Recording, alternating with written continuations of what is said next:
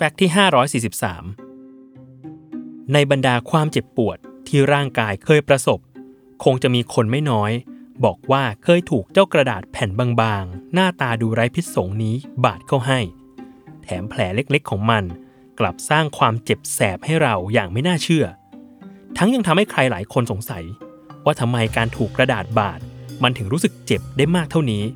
เผลอๆจะมากกว่าการโดนมีดบาดเสียด้วยซ้ำ ซึ่งใครที่คิดเช่นนี้ ขอบอกเลยว่า คิดไม่ผิด เพราะวิทยาศาสตร์มีคำตอบเบื้องหลังความเจ็บปวดนี้อยู่ ดรฮาร์ลีย์โกบักแพทย์ผิวหนังจากมหาวิทยาลัยแคลิฟอร์เนีย สหรัฐอเมริกา อธิบายว่า บริเวณปลายนิ้วของเรา นอกจากจะเป็นบริเวณที่รับความรู้สึกละเอียดได้มากกว่าบริเวณอื่นแล้ว ยังมีเซลล์ประสาทรับความรู้สึกต่อความเจ็บปวด หรือ nociceptor อยู่มาก จึงทำให้รู้สึกเจ็บปวดได้ง่าย กว่าบริเวณอื่นของร่างกาย นอกจากนี้ แผลกระดาษบาดยังมีความตื้นที่น้อยมาก เมื่อเทียบกับบาดแผลจากของมีคมอื่นๆ เช่น มีด หรือกรรไกรร่างกายของเรา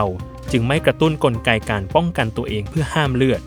และพัฒนาการรักษาภายใต้ผิวหนังบริเวณนั้น เหมือนแผลจากของมีคมอื่นที่มักจะบาดลึกกว่า อีกทั้งตัวกระดาษก็มีผลต่อลักษณะบาดแผลอีกด้วย โดยเมื่อใช้กล้องจุลทรรศน์ส่องไปที่ขอบกระดาษ พบว่าลักษณะขอบกระดาษจะเป็นหยักคล้ายฟันปลา จึงทำให้บาดแผลหยาบดูเหมือนคมเลื่อยเฉือน ผสมกับสารเคมี และไม้แปรรูปในกระดาษที่ติดอยู่บนผิวหนัง อาจมีการติดเชื้อ และเกิดการระคายเคืองทำให้แผลกวนใจเราไปได้ทั้งวันเลยทีเดียว